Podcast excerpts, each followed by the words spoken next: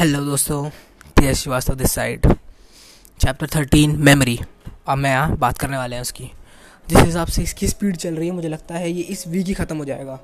आपको अगले वीक कुछ नई बुक की समरीज मिल सकती हैं। तो फिर चलो, बिना किसी देर के स्टार्ट करते हैं। मेमोरी जो इसमें बताया गया है, ये होता है बहुत ही इंपॉर्टेंट क्योंकि देखा है आप मान कितनी बार को लगाए क्या किसी रूम में घुसे हो और आप भूल जाओगे मैं क्या क्या करने आया था इस रूम में यार?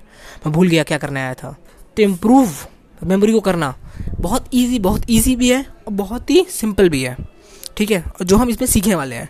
लेकिन उससे पहले इस बुक में कुछ वो दिए हैं पॉइंट्स दिए हैं, ये बताते हुए कि मेमोरी को इम्प्रूव करना क्यों ज़रूरी है। तो फिर देखते हैं, चलो डॉक्टर विलियम के हैं ये। ठीक है?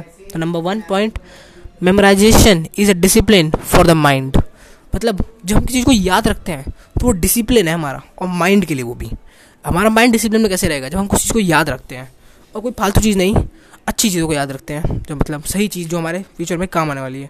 उस चीज़ को, जैसे हमारा डिसिप्लिन होता है, सुबह सो के उठना, सुबह जल्दी उठना है, हमें हमें हेल्दी खाना खाना ये सब डिसिप्लिन से होता है ना, वैसे ही, जब हम किसी को याद रखते हैं तो ये हमारे डिसिप्लिन के ऊपर है।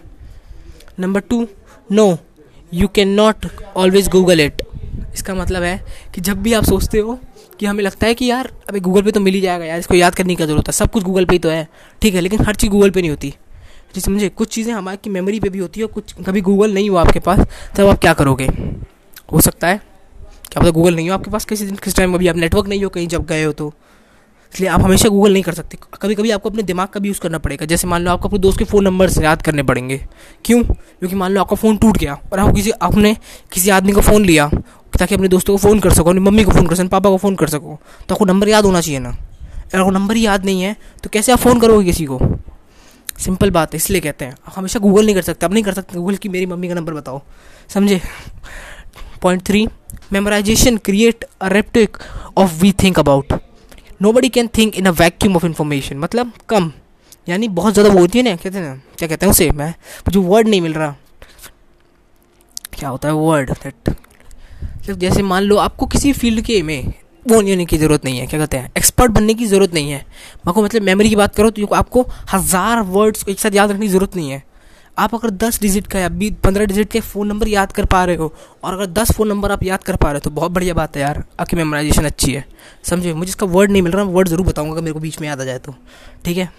Fourth we think with the ideas held on working memory which can be only accessible at the high speed from brain storage memory इसका मतलब है जो क्रिएटिव आइडियाज़ होते हैं ना, बहुत ज़्यादा आइडियाज़ जो तब वो तभी आते हैं, जब आप, आपकी मेमोरी बहुत तेज़ होती है, आप चीज़ों को याद रखते हो, फिर उन्हें कनेक्शंस बनाते हो, समझे?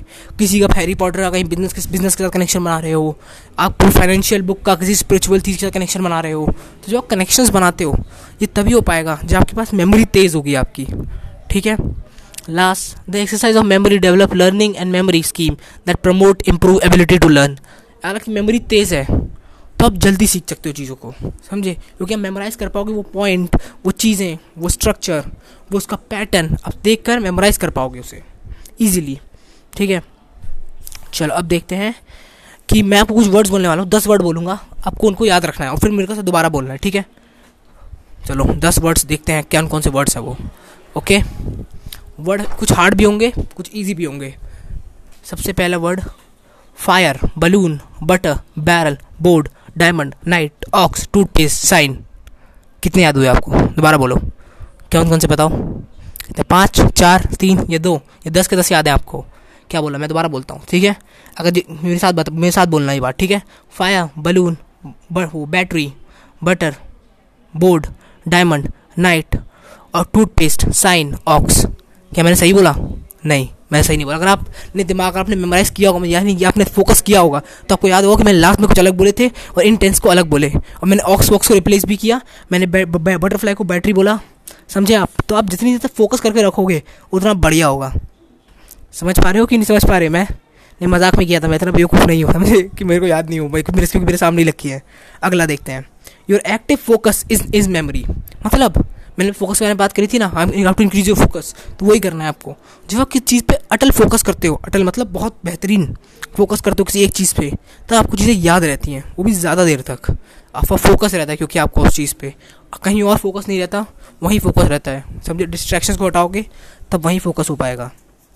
उसके बाद हम याद करने के लिए कुछ चीज़ें देखते हैं टिप्स देखते हैं। सबसे पहला विजुअलाइजेशन जो भी चीज़ आपको याद करनी है, उसे विजुलाइज करने की कोशिश करो। कि हाँ ये ऐसी होती है, ये ऐसी होगी ऐसी होगी। समझे? जब विजुलाइज करोगे तो दिमाग में पिक्चर बनेगी। और it's easy to remember a picture compare to a word picture को याद करना आसान है वर्ड्स को याद करना मुश्किल है। समझे? अगला है इमोशन समझे? उस टाइम जब आप पढ़ रहे थे तो क्या इमोशन था? आप क्या बोरिंग अगर आप बोरिंग इमोशन से पढ़ रहे हो तो चीज़ों को याद नहीं रहने वाली ज़्यादा टाइम तक। समझे? जैसे मान लो आपका होता है, क्या कहते हैं? आप दोस्तों के साथ बात करते हो तो कई बार जब बात बहुत ज़्यादा इंटरेस्टिंग होती है और बहुत ज़्यादा हँसते हुए, बहुत ज़्यादा अजीब सी बात होती है तो आपको याद रहती है कि यार ये बात तो बहुत अजीब है यार। क्यों?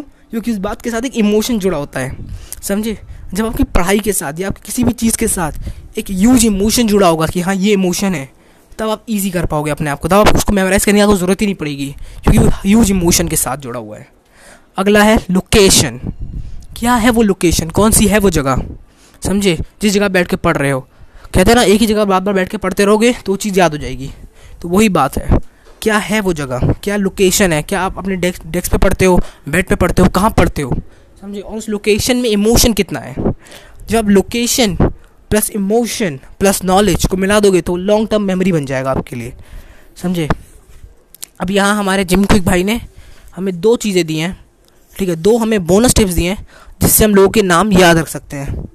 ठीक है? तो सबसे पहली है quick way to remember every one name मतलब किसी का नाम याद रखना है आपको तो क्या किया जाए? तो चलो देखते हैं। इसमें जो फॉर्मूला दिया है वो है बी स्वेप बी स्वेप का मतलब मैं बता देता हूँ। बी इज़ फॉर बिलीव वैसे पहले आप बिलीव करो कि आप जो वो बोल रहा है, उसे याद रख सकते हो। तो अगर आपको बिलीव ही खत्म हो जाएगा कि हाँ मैं याद रख ही नहीं सकता तो बाकी प्रोसेस तो पहले ही हट गया। खेल से सब हट गया। आपको बिलीफ ही नहीं अपने ऊपर कि यार नहीं याद ही नहीं होगा, छोड़ो ना, क्या पढ़ना? तो ख़त्म हो गया सब कुछ खेल। पहले अपने आपको बिलीफ करो हाँ कि मैं याद कर सकता हूँ। ठीक है? ई एक्सरसाइज उस बुक में जो दिया है और जो वर्ड आपको याद करना है, उसको बार बार बोलने की प्रैक्टिस करो, अपने उसे फ्लुएंट बनाओ कि हाँ मैं एक्सरसाइज कर रहा हूँ। जैसे मान लो कन्वर्जेशन हो गया। कन्वर्सेशन ठीक है? अब कन्वर्सेशन मैं आपके साथ कन्वर्सेशन कर रहा हूँ इस बुक के ऊपर। इस बुक की जो कन्वर्सेशन है, वो बहुत इंटरेस्टिंग है। समझिए, ऐसे अपने वर्ड्स को लाओ। जो आपको वर्ड हार्ड लगता है। जैसे होता है, मेरे भी कुछ वर्ड्स इंग्लिश में बोल नहीं पाता इसमें। तो मैं क्या करता हूँ, मैं उनको बार बार बोलने की कोशिश करता हूँ, क्योंकि शायद वो याद हो जाए। है ना? अगर आपने नोटिस किया हो तो।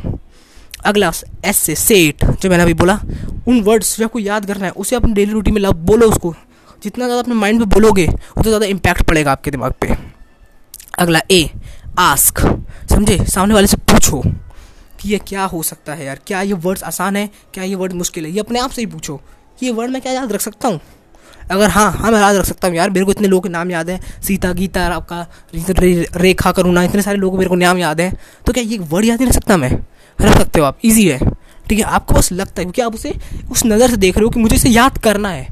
क्या आपने बाकी लोगों के नाम याद नहीं किए क्या अपनी लाइफ में? अपने बाकी लोग अपने दोस्त के नाम पूछा, अपने दोस्त का नाम क्या है? उसने बताया।